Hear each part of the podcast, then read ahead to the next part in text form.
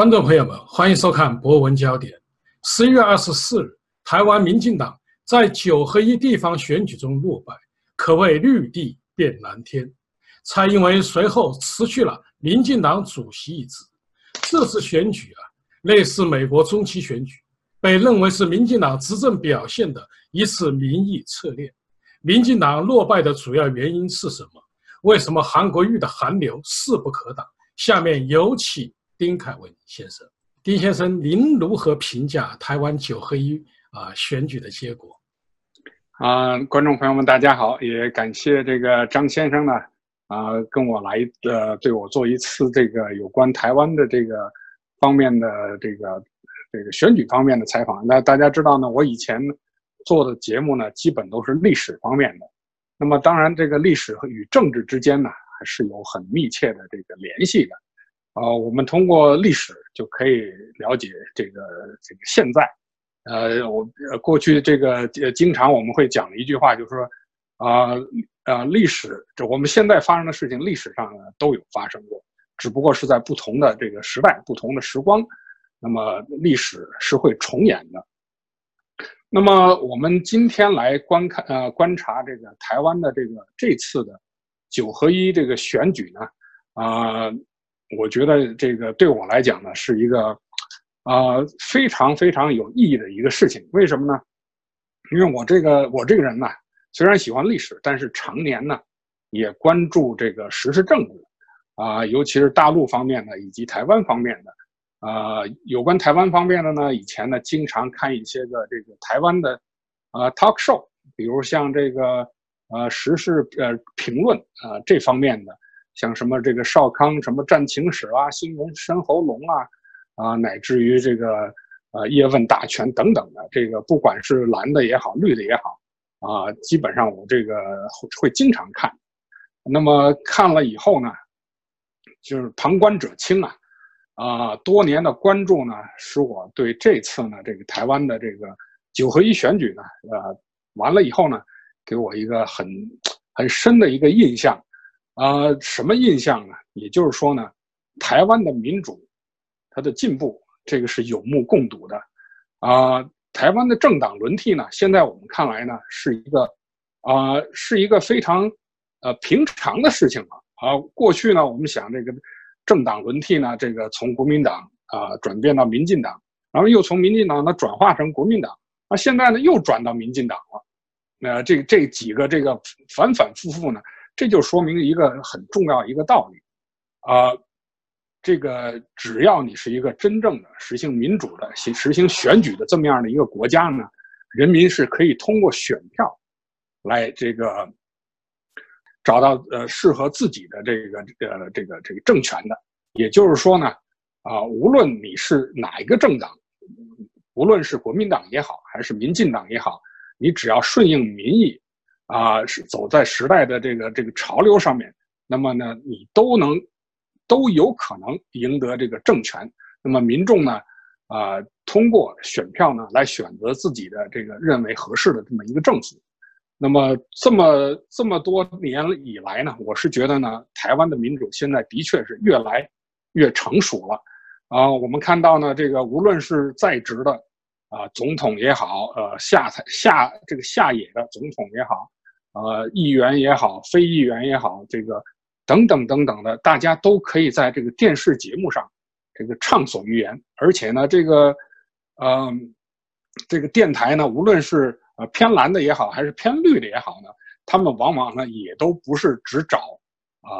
清一色的这个这个蓝营的或者清一色的绿营的啊人来在这个在这个电视节目上来啊表达自己的意见，所以呢，基本上呢双方都有自己的发声发声的这个渠道，那么这些个发声的渠道呢，把他们自己对啊台湾的当前的一些个政治啊经济啊。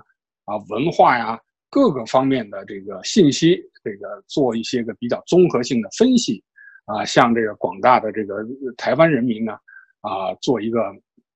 这个这个传达这种传播。所以呢，我是觉得呢，台湾这几年来的这个民主的选举啊，是有了非常非常大的这个进步。那么人们通过选票，可以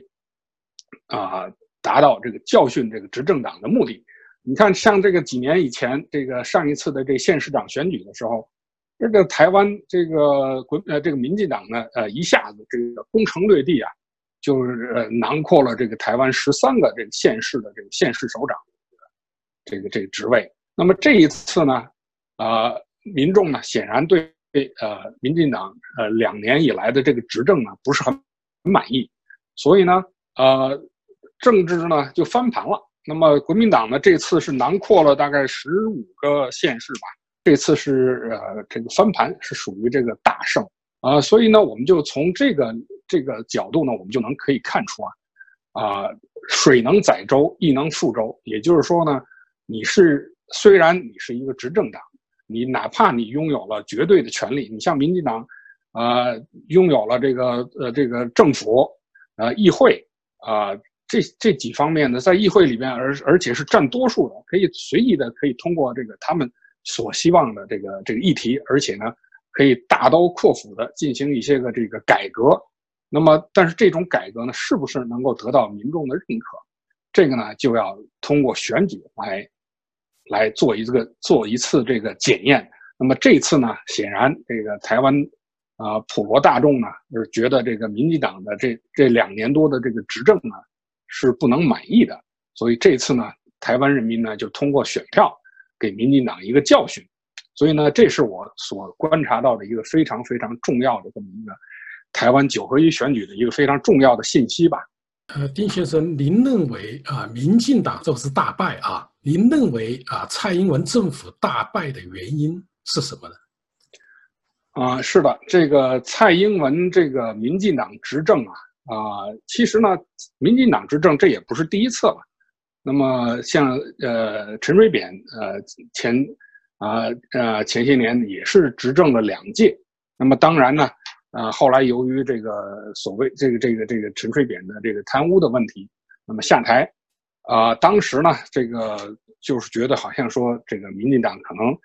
没有什么没有什么翻身的这个希望了，啊，但是呢，没没想到马英九执政八年以后呢，没有啊，不算是啊非常的成功吧，所以民进党卷土重来了。那么这一次呢，民进党。重来卷土重来呢，实际上呢，是赢得了这个大部分的权利了。除了中央权力以外，地方权力呢也是，呃，非常的这个巩固。那么这个绿色的这个政权不仅跨过了这个所谓的这浊水溪，到了这个呃，到了这个呃北部台湾的北部，那么国民党大概只剩了一个新北市了。所以呢，我们看这个民进党呢，基本上是气势如虹啊。啊，控制了中央的政权、地方的政权，而且包括了这个议会的政权。那么，应该应该来看呢，这民进党呢，应该是啊有绝对的这个权利了。那么，为什么有了绝对的权利了以后，民进党的施政反而没有得到台湾人民的这个认可？这我想呢，可能是有这么几几个原因吧。那么，第一呢，我是觉得呢，这个民进党这个执政啊。可能过于拘泥于他的这个意识形态，啊，缺少这个变通、灵活性的这个变通，那么反而呢，常还常常呢把自己呢，一呃这个当成这个政治性的反对派，因为你自己已经是执政党了，所以你你自己已经有绝对的权利，就可以不必再操纵一些个啊政治性的议题。比如说，比如还不断的这个重复所谓的这个民主价值啦、省级的这个情节啦等等这些东西呢，实际上已经现在看来呢，对台湾的这个整体的这个政治呢，已经不不起什么太大的作用了。但是民进党这个意识形态方面呢，有点像这个共产党就过分的追求这意识形态，比如说这个神主牌。呃，这个呃，台湾这民进党的神主牌，其中之一呢，就是这个废核，就非核家园了。那么，如一旦你坚持这个非核家园没有任何变通的话呢，那你如果当电力不够的时候，那你怎么办呢？那你只好这个火力全开了，也就是台湾所说的说这个你要这个各地的这个火力发电呃火力发电厂，对吧？燃煤你就要进口这个大量的燃煤。自然就导致这个空污的现象就非常之严重。那么以至于这个很多蓝营的人士这次呢，这个有一个公投的议题，那么就是以核养绿。那么当然这个绿能呢是大家所希望的啊，但是绿能呢没有这么快，不可能一下子就能取代这个燃煤发电啊。那么你又没有核能的情况下，绿能又跟不上来，那你就没有别的好办法嘛？那你只好就是采取这个燃煤发电。那么火力全开，你看这个这个台中的这个这个火力发电厂，你这个导致这个台湾的空污现象异常严重。我们以前都以为好像只有大陆才有这个才有这个雾霾的问题，呃，前前几年像大像北京啊，这个河北啊，一直甚至于到江南的很多地方，雾霾情况非常之严重。但是没想到台湾居然也有这么严重的雾霾的问题。那么这个呢，我想呢，可能是跟这个民进党这个非核家园这个过分追求这个理念没有灵活变通的这一方面呢，有很很很大的一个关系。这是他这个执政方面的显显示的不够得力的一方面。啊，那么第二点呢，我觉得就是说呢，一旦这个这个执政者有了绝对的权利以后呢。就有这个权力，这个傲慢呢，就没有，呃，就觉得好像自己是呃可以一往无前了，呃，想干什么就可以干什么，可以这个不听民意，可以不顾法律，啊，为所欲为。所以呢，我们看他这个像这个年改方面这些改革呢，应该来讲，改革是一件好事儿。那么，但是呢，如果你的改革过于的粗糙，急于急于求成。那么整个配套的这个过程呢，配套的这个措施呢，又不是很完善的话呢，那么显然就导致这个民怨的沸腾。所以我们看这个年改这这个这个军工教啊，这些个这个这个这个呃改这十八趴这些个，这个就导致这个整整个的台湾的这个社会呢，这个动荡不安。呃，蔡英文走到哪儿呢，都有旁边都有这个。都有这些个这抗议者如影随形，这个呢恐怕也是民进党在执政方面呢所没有没有没有想到的，就觉得说自己的这个权利呢可以想怎么干就怎么干。另外一个，比如像这个这个台台呃台大校长这个选举，本来呢如果是按照法律的规定，你既然台大这个遴选会已经选了这个管仲敏。呃，当这个台大校长，你就应该按照法律的这个形式，按照这个这个结果来来来承认。那么现这个结果，这个卡管从去年一直到现在这么长时间了，台大呢一直没有自己的校长。那么这点呢，显然是因为我们现在看的这个这个遴选会，台大遴选会选出这个管仲敏呢，是这个呃有这个这个蓝营的色彩。那么这个这个绿营方面对他是。不满意的，所以呢，就要找出一些个，呃，所谓的选举遴选当中的一些瑕疵，那么来这个背锅，呃，以至于这个台湾的两任两个教育部长，呃，相继辞职，呃，一直到现在这个问题仍然没有解决，所以我是觉得呢，这个大可不必了。你一个仅仅是一个台大的一个校长嘛，如果你认为。他这个遴选过程是有瑕疵的，那么这个管仲明本人他可能有这个这样的问题那样问，但你不妨先让他先上任，上任以后，如果你查到他确实过去这个有一些个啊呃有一些这个行为不当的，比如说到了大陆这个访问呐，呃没有经过报备啊，或者等等违反了台湾的这个所谓的这些个法律的话，那你这时候你再来纠办也不迟。啊，没有必要在这个管仲敏上任的这个问题上，呃，设置各种各样的障碍。这一点呢，显然是民进党非常失这个失策的，也就是失分的地方。这是我觉得是第二点，也就是权力的傲慢。那么第三点呢，也就是说呢，我觉得说这个民进党呢，啊，对于自己的这个政政治对手啊，现在不能叫政敌了，也因为。无论是民进党还是国民党呢，都是都是这个呃台湾这个中华民国这个地区的这个产这个啊地区这个这个政党。那么当年的国民党的确是有这个威权时期的这个影子，啊，有它的包袱，啊，大家知道这个这个两蒋的时候，那当然是一个一个一个威权性的政府，这毫无疑问的。那么民进党现在上来以后呢，搞这个搞这个促转会啊，呃，搞这个这个呃呃这个转型正义啊，啊，对国民党呢这个实行的这个抄家 抄家灭族，啊。基本上呢，就是通过由这个议会，那么通过成立这么一个组织以后呢，这个组织的权力呢是无限的，无限之大呀。它好像呢，它可以替代司法，可以替代检察。他说他是做的任何事情都是可以作为这个这个法律的。所以这么一个机关呢，本来是个行政性的这个立法机构，成立这么一个行政性的这么一机关，但是这个机关呢却拥有无上的权利。那么。呃，对这个国民党呢实行这个抄家灭族的这种做法，那么这种做法呢，我是觉得呢，这个显然是超越了司法的这个权利。如果你觉得国民党确实当初啊有这个党产是有啊很多不对的地方的话，那么可以经过你们的纠举，然后呢经过司法来这个判判决，那么由国民党把他们吐出来。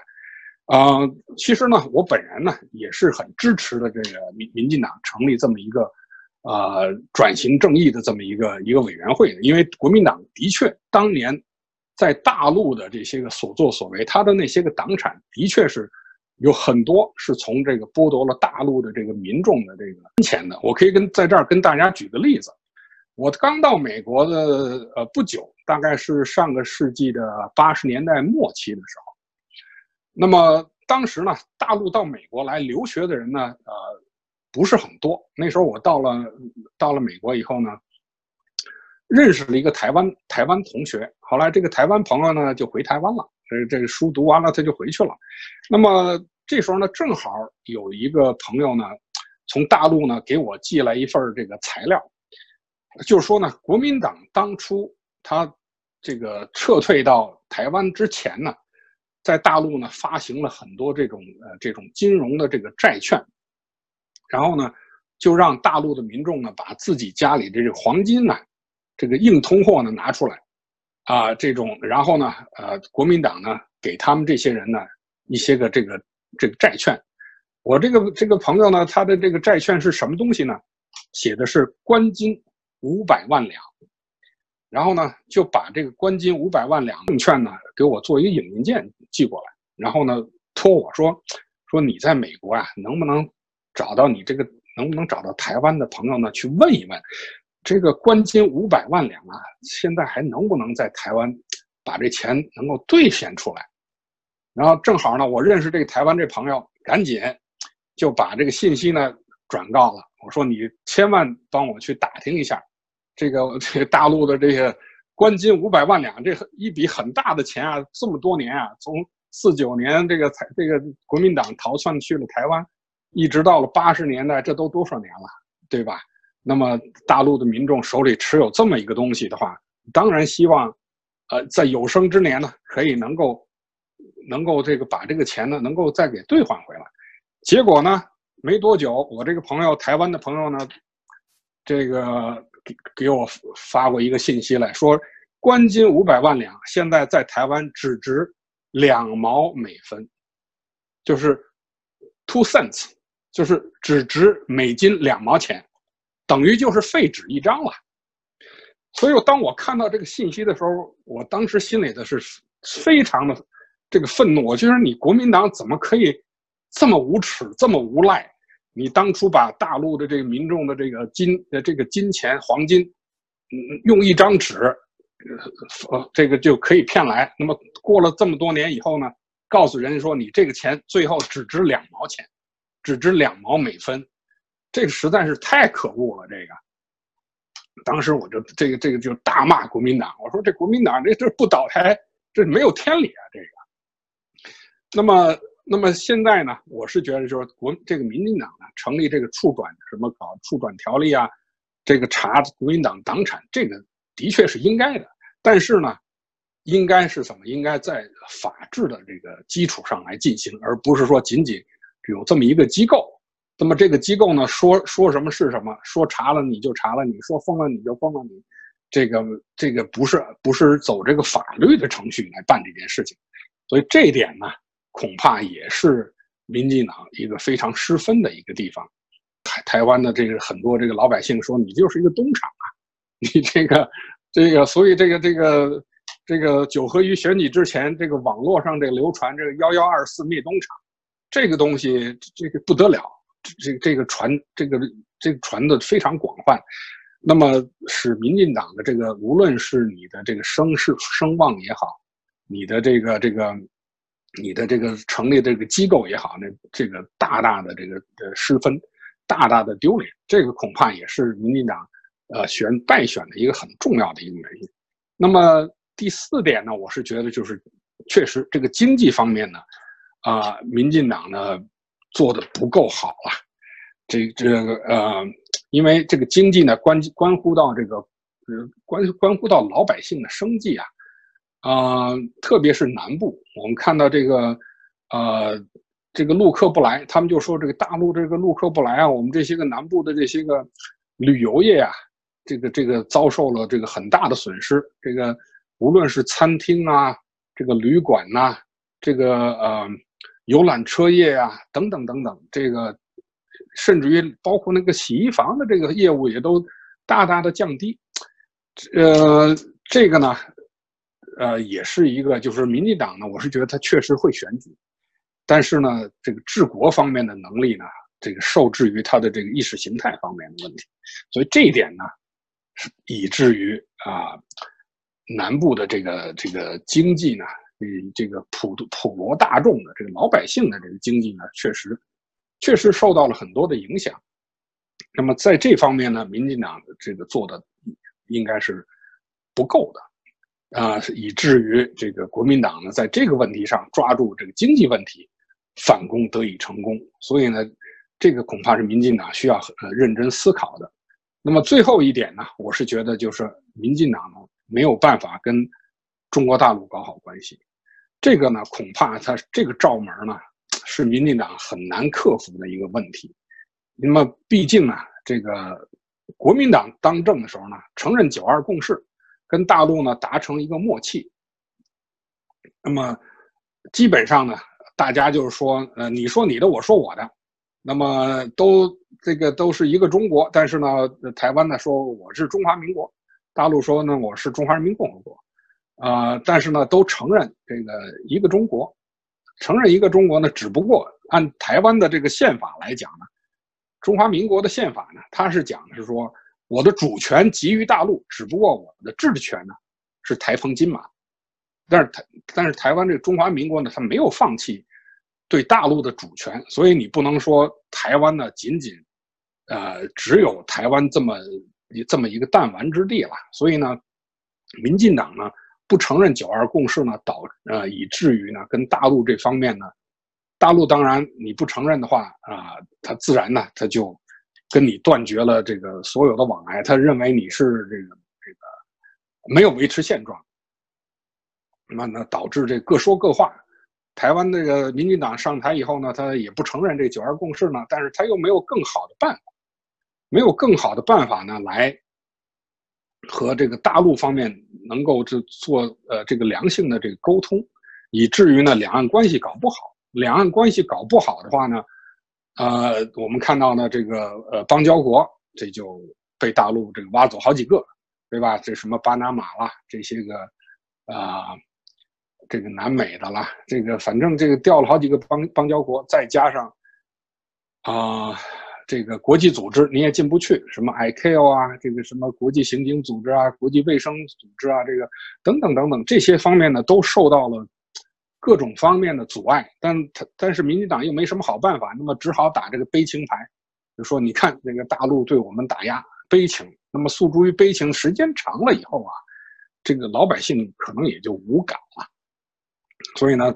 这个民进党这个罩门，他的这个神主牌这个问题呢，他不能够。可没有这个一个很好的一个解决办法，基本上呢，我们看到呢就是这种暴，在我看来呢就是抱残守缺、固步固步自封啊，你没有了一种灵活性的。呃，其实呢，在我看来，这个台湾的安全呢，台湾的安全，台湾的这个民主制度的这个能够这个持续的这个延续下去呢，关键呢还在于大陆的这个民主化。如果大陆仍然是一个专制的这么一个专制的独裁的这么一个政权的话，台湾应该是这个这个这个安全呢是不会得到这个这个保障的。那么，如果台湾仅仅是偏安一隅的话，仅仅就是说我就是我台湾，我跟大陆跟你没有什么关系，啊，我搞我的，你搞你的，那么我们这个互不干扰，井水不犯河水，你是你是中国，我是台湾。那么这种呢，这这种呢是不可能长久下去的。你想，台湾这么小，大陆这么大，这个这么大的一个体体积的，而且大陆的这个成长又这么快，这个军力方面也好，这个呃经济实力方面也好，现在都不是跟台湾这个这个台湾的这个力量对比，不是可以同日而语的。所以台湾呢，应该以自己的民主这个自由民主的这方面的这个。这个力量去影响大陆，而促进大陆呢，也可以走向这种民主的转型。啊，这种方面虽然困难是很多的，但但是呢，将来大陆迟早还是要走上走到这个走到这一步来的。那么，台湾应该在这个里面扮演一个什么角色呢？其实，台湾应该扮演一个更加主主动的、更加积极的这么一个角色。这样呢，如只有促进大陆的民主化了。那么台湾呢才能得到真正的安全，这一方面呢，我是觉得民进党这方面呢跟大陆的关系搞不好的话，呃，导致了这个各种问题的这个这个发生，那么恐怕呢也是民进党这次败选的一个非常重要的这么一个因素吧，这是我个人的一点看法吧。丁先生啊，您呢是一位历应该说是历史学家啊，一直在研究中国的历史，特别是文革史方面特别有造诣。但是我觉得啊，一个历史学家来点评台湾的事，在您身上我觉得特别适合。为什么呢？第一个，你有历史这种纵深感，同时您也有啊在大陆生活的经历，也有在美国生活的经历，同时您有关注台湾的事物，所以这样你看起来啊，您看待这个事物是立体的。应该说呢，啊，比一般的人单纯从台湾救台湾，可能看得更。更深刻、更客观一点，所以我觉得这个，我听了您的点评，我是感受啊非常深刻的，确实说的非常啊有见地。那么我还有一个问题，我们就在这一次九合一选举中啊，我觉得刮起来一股特别的旋风，那就是韩国流，就是韩流啊，这个韩国瑜，哎，这个特别奇怪啊，这个这他突然这一个。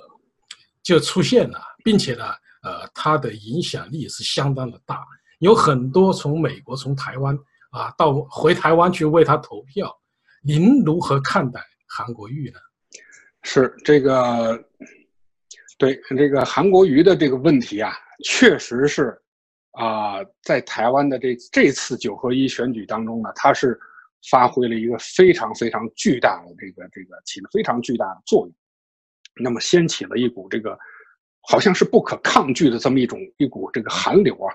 甚至我看到这个台湾的这个这个韩国瑜他在各地造势的，他在几个地方的这个造势啊，民众台湾的民众从四面八方，这个这个这个拥过来，然后呢就不断的给他这个加油打气。其实你看韩国瑜他他是一个非典型的一个这个国民党。呃，这个人士他也没有没有什么派系，他也没有什么资源。那么以前呢，虽然当过什么立委啊，但是那也都是很很久以前的事情了。那么他自己呢，后来呢，仅仅是当了去当一个台北这个农产运销公司的个总经理，那是大概是小的不能再小的一个官了。呃，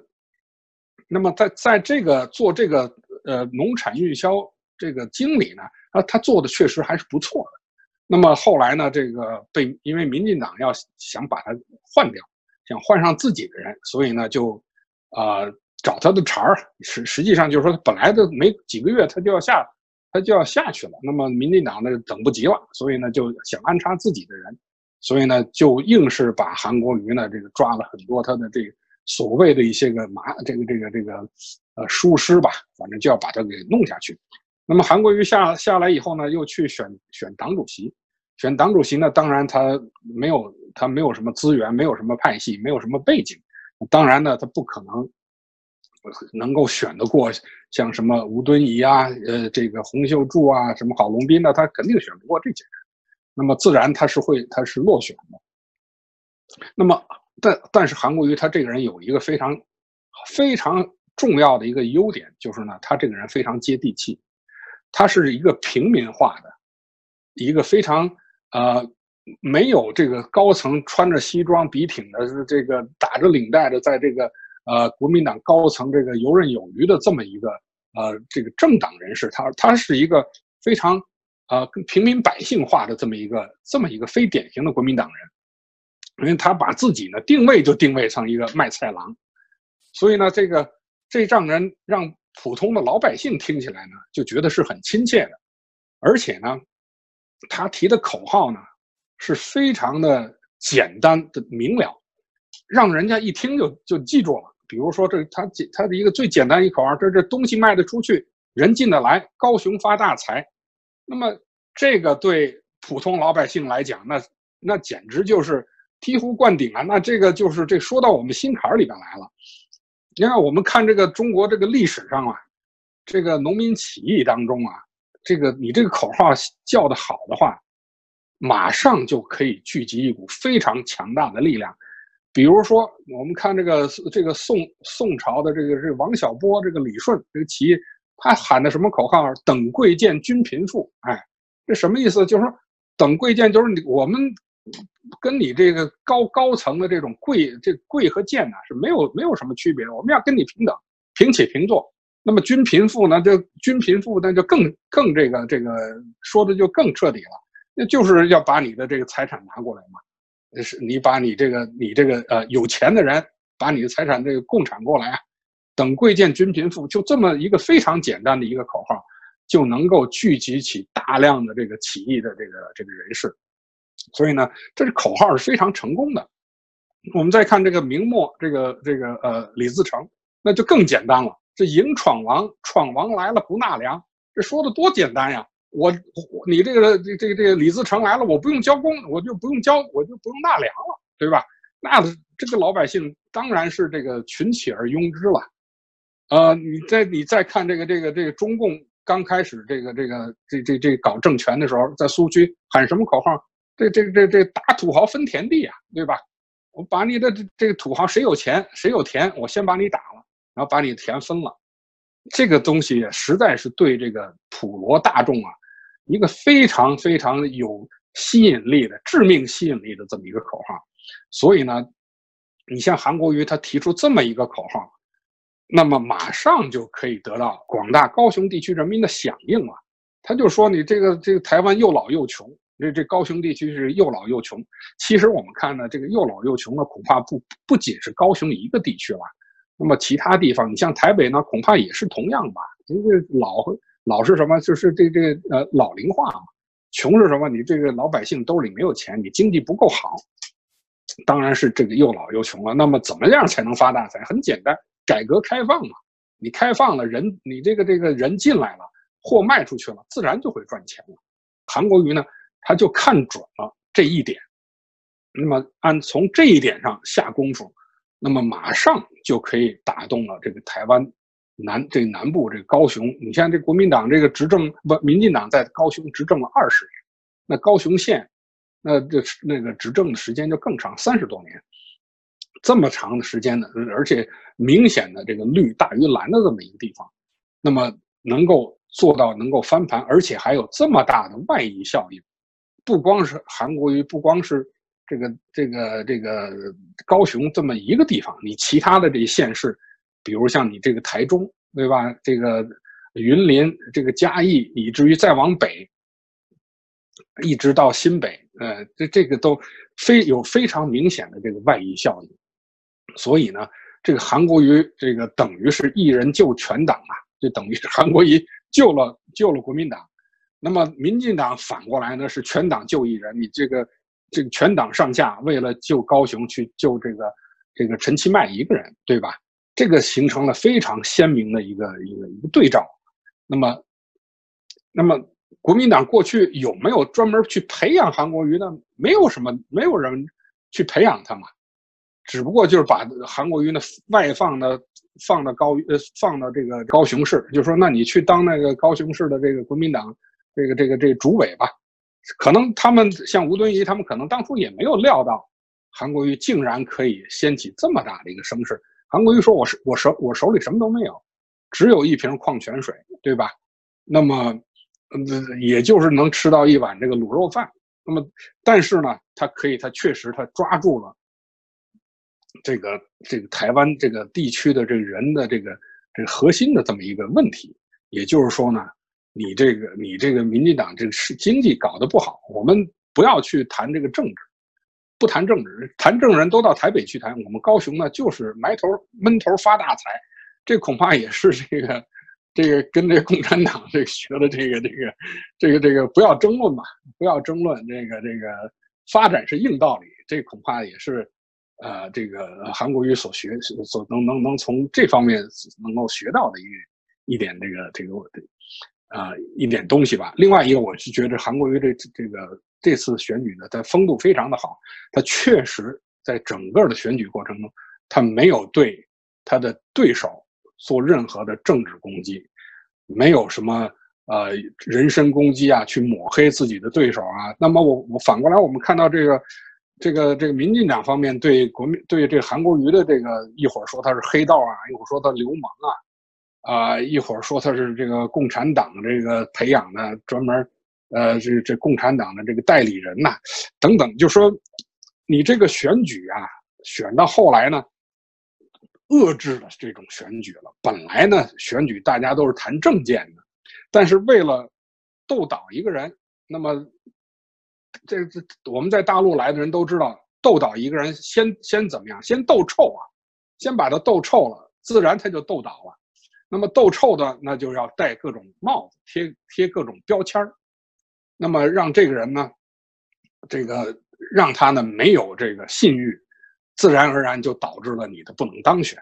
那这一点呢，我觉得韩国瑜做的非常的好，他没有攻击自己的对手，而是呢他这个而且呢他是给自己提了一个很高的一个要求。所以我们从这几从这几方面来看呢，韩国瑜这点他确实做的是非常成功的。那么他的这个这个韩流的这个效应呢？恐怕不仅是对这次的选举，那么对将来台湾地区的这个选举，恐怕也会造成一个深远的一个影响。那么希望呢，这个选举呢，不是一个一肮脏的选举，而是一个干干净净的选举，不是去要打倒要这这这啊，在这个选举过程当中，不是要把自己对手抹黑、抹黄或者抹红，而是呢靠自己的政见，让自己的政见呢能得到广大。老百姓的这个认同，这样的话呢，这种选举呢，那才是一种干净的，一种这个可以这个持续的这么一个选举。那么将来呢，恐怕，呃，不仅对国民党，恐怕对民进党将来呢，也会是一个很好的一个示一个一个良好的一个示范，这么一个作用吧。这是我个人的一点看法啊。我在看美国总统选举，啊，这个川普跟希拉里；我在看美国的中期选举，我在看台北啊。台湾的选举，地方选举，我其实有一个一个内心呢，有一个很深的隐痛。我在想什么？我想我的祖国，我在想大陆。我们有十四亿人，到现在还没有一张选票。虽然每次都是选人大代表啊，但实际上大家都知道，这就是一场虚假的民主。几乎我们也不知道，就像我以前当人大代表，我也不知道谁选我。我也不知道我代表谁，所以我在想一个问题，就是有很多人说啊，中国人素质太差了啊，大陆人他不可能搞民主，一搞民主天下大乱。所以我有时候也在想，我说共产党这个这个很好玩啊，他一方面说了要走群众路线，人民啊，只有人民才是创造历史的啊伟大动力，什么人民啊决定了是历史的真正英雄。但是，一谈到选举，一谈到具体的事儿的时候，他又说了：“我们这个事儿要慢慢来啊，我们不能操之过急啊，可能民主素质还需要一个培育的过程。”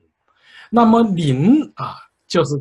觉得大陆是否也适合于类似台湾这样的民主选举呢？OK，这个台湾的这个民主选举，这个能够走到今天呢，它也有这么一个过程。那么，但是呢，我我我认为呢，首先呢，这个台湾的这个政权，不管是即使是在两蒋那个威权时代时期呢，它也是承认私有制的，它也是承认这个政府是需要选举的。当然，这个国民党时候的选举呢，它也有一些个做一些手脚，哎，但是呢，他他仍然不得不，呃，哪怕是即使是再做样子，那他仍然也还是要走一个过程。那么共产党呢，就比国民党呢就更差一点了。共产党呢，就实际上就根本就没有选举。他所谓的选举，就是说我找来一些人，我我就让这些人当。那么，呃，名义上是选举，实际上都是指定。那么真正到了呃投票的时候呢，甚至于我们知道这个投票之前，甚至于还玩一个什么呢？叫预投票，先先先让大家这个熟悉一下怎么投，该投给谁。这个在这个以往的中共的这个中共自己的这个代表大会上，他们就是搞搞这么一套，呃，因为有的这个他们搞来的这些代表，这文化程度太低，都是这这这这搞弄一些什么劳模啊，搞一些个这个这个，你像比如像什么陈永贵啦，什么吴桂贤啦，这些个所谓的这些个这个劳动模范，其实他们的文化水平很低，这个说说话也也也也也说不好，这个。呃，这个字儿呢，恐怕也也认识的不多，所以呢，共产党呢，在所谓的选举之前呢，得先让他们排演一次，排演完了以后，那么第二次呢，才是正式的投票。那实际上呢，大家知道这种投票呢，基本上都是呃做样子，还是橡皮图章了啊。那么以至于让很多中国人呢，就觉得说，那么真要是开放了这个民主，会不会就天下大乱了？这个中国人从来都没有这个享受过这个民主，那么一旦这个开放，那会不会就是各行其事啊？这个啊，搞的这个这个乌烟瘴气、乱七八糟呢？这个我认为呢，这种这种考虑呢，这种担心呢，实际上是是多余的。为什么呢？我是觉得这个民主和法治吧，这两点是应该是并行不悖的。啊，不能只强调一个而放弃另一个，或者是呃，或者是呢，只强调一个呢而弱化其中的另一个。我们在呃在推行民主的同时呢，一定要在这个法治的这个方面呢，要有这个非常非常深刻的、非常深入的这个呃这个这个建设。因为我们知道现在很多中国人养成了一种什么习惯呢？养成一种就是说，啊，不管是什么事儿。只要是能用钱摆平的，那就不是个事儿了。这个话的背后的含义是什么呢？背后的含义就是说呢，我只奉行金钱和权力。那么出了事儿呢，大家首先想到的不是通过司法来解决，而是呢找关系，找这个通过人情儿，这个有没有更大的这个官僚，这个这后边给我这个背书，给我撑腰。呃，如果不行，再不行呢，我能不能花钱？我多花点钱，我就把这事儿摆平了。他不是没有一种呃这个意识，说这个出了任何的问题呢，我们首先想到的是走司法的这个这个这个这个程序。那么中国人呢，实际上现在呢，由于共产党的这个这么多年来的这个这么一个统治呢，呃，这个权力和金钱呢，实际上搞得这个根深蒂固了。就觉得好像只要有钱就没有办不成的事儿，那么这种呢，我认为呢是一个非常非常糟糕的一个一个一个一个现象了。那么怎么样才能扭转这个呢？我们在要推行民主的这个政治的同时呢，要在这个法法律的这个法治的这个建设上要花非常大的这个这个这个功夫和这个时间，要让人民在。这享受民主的同时呢，同时也要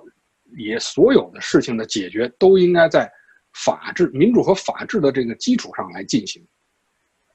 呃，有的人说，那么中国太大了，这个各住各个地方的这个情况也不一样，呃，教育水平也不一样，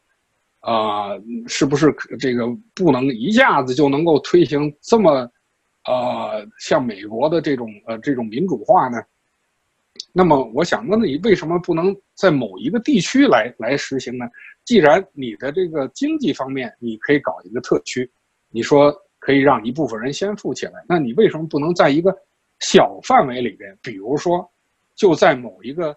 这个这个地区，就像深圳这个地方，为什么不能这个特区里面搞这个这个这个实行这呃实行民主化呢？为什么这个地区的人？呃，你你你可以让他呃，在经济上，你可以让他给他更多的这个这个呃特权，让他们呃可以有更多的这个这个路子可以去试，摸着石头过河嘛。那么，那么同样的，如果你在民主和法治这方面也做一个实验，是不是也是可以的呢？我的意思就是说，你既然能让一小部分人先富起来，为什么不能让一小部分人也先民主起来，也先法治起来？为什么不再可以在一个小的地区做推广，对吧？做做做做做示范，做推广，然后慢慢的呢，再把它向更广大的范围来，呃，来来来蔓延呢？那么其实呢，不是说不能，而是说呢，他不愿意，因为共产党呢，他无论是干什么事情，开会也好，选举也好，他骨子里奉行的是什么呢？他骨子里奉行的是这件事情我能不能控制？哎。如果这件事情我不能控制的话，我就不会让它进行下去。呃，我的所谓的选举，我让谁当书记，让谁当市长，让谁当什么纪委书记，那个书记也好，都是在我这个上面的这个控制之下，按照我的意图来进行，而不是按照民意来进行。那么在这种控制好了的这情况之下，来。办事儿的话，那自然就不可能有这个民主，我们呃不可能有民主和法治。我们看这个，这当像像这毛泽东这个，当他觉得说不适合自己的时候，这个从八大到九大这个之间隔了很多年，八大大家知道是这个呃五六年开的，那九大呢是在六九年开的，那隔了这么多年了，是这个这个这这这十几年他才开，为什么呢？他觉得。这个九大这个六九年之前，他不适合，对于这政治形势对毛泽东是不利的，所以呢，他就宁肯不开。那他直到他认为他对他自己有利了，他才开。那么开呢，虽然表面上也是要这个选这个找这个这个代表啊，呃，这个要要投票选举，实际上呢，他都完完全全在他的控制里，谁当政治局委员，谁当政治局候补委员，谁当中央委员，所有的事情都在他的掌控之内。所以，如果中国呢还依然是这种思维的话，认为自己说所有的事情都要在我的控制之下，那么就永远也不会有真正的民主和法治，啊，所以我是觉得说，台湾的这种民主与法治是可以推广的，是可以在大陆推广的。为什么不行呢？台湾可以行，台湾台湾的人民可以办得到，大陆人民为什么办不到？没有道理的，对吧？都是都是这个炎黄子孙，你你可以都都讲的这个这个国语，都说的这个这这这个这共同的语言，共同的文化。当然，台湾有些人不太呃，可能不太同意，觉得说我我们是台湾人，我们不是中国人。但是呢，起码你是这个这个这个这个这个这文化，那那还是那还是一致的嘛。你这个国民党，你这个这个，毕竟台湾现在呃偏安一隅，那也是国共两党因为内战造成的嘛。所以我是觉得呢，台湾地区可以民主起来，那么为什么大陆不可以呢？呃，如果你是如果有人觉得说不能在大陆普遍立即实行的话，那至少你可以在一个小范围之内，在某些个地区，比如说深圳呐、上海啊，是不是这些地方都可以来来做一个试点，做得好的再往外推广嘛？但是共产党呢，显然他不，他是出于对自己权力的这个。这个考虑，他知道这个口子，那么一旦放开，很可能自己的权利就不保了。那么当初国民党也面临这个问题啊。这个呃，蒋经国在的时候，呃，国民党大佬就说：“你这个开放党禁报禁的话，我们这个政权还能不能，能能能不能存在下去了？”那个那蒋经国就很睿智的就说了：“没有永远执政的执政党嘛，不可能有这种永远执政的这个政党嘛。”所以蒋经国后来也是看开了，说明那么他。那么他在他去世之前，他迈开了非常非常重要的一步，那么开放党籍和报禁，那么以使台湾可以得以在这个新的这个时代可以走向新生。实际上，这个民主化呢，实际上也是挽救了国民党啊，并不是说这个，并不是说这个民主化以后，国民党就就就就被彻底的边缘化就消失了。大家还是要有信心，看到这个民主化，呃，这个法治的这个这个建设呢，是实际上呢，无论是对国民党也好，对民进党也好呢，那都是一个一个一个一个鞭策，一个一个一个，是督促着这个这些政党呢，把自己啊改变的更好，更加这个按照这人民的利益呃来行使自己的权利。所以从从这个从这个方面来讲呢，我是觉得共产党。还这个仍然还是这种啊守旧啊，就是啊保持了他这种呃这种原有的这种意识形态了，呃固步自封啊，这个因循守旧啊，这方面呢，他仍然是看不开，看不开的结果呢，恐怕将来呢，这个结果呢，对共产党来讲呢，不是一个什么好事情。观众朋友们，丁凯文先生认为，此次台湾九合一公职选举，台湾民众踊跃投票。尽管民进党以失败而告终，但台湾的宪政民主正在走向成熟。反观大陆，十四亿中国人却没有选举权和言论自由权，与政治文明渐行渐远。台湾选举公投告诉我们，中国人完全有能力建设一个自由民主和法治的国家。好，各位观众朋友，今天的节目到此，感谢您的收看，也感谢丁凯文先生。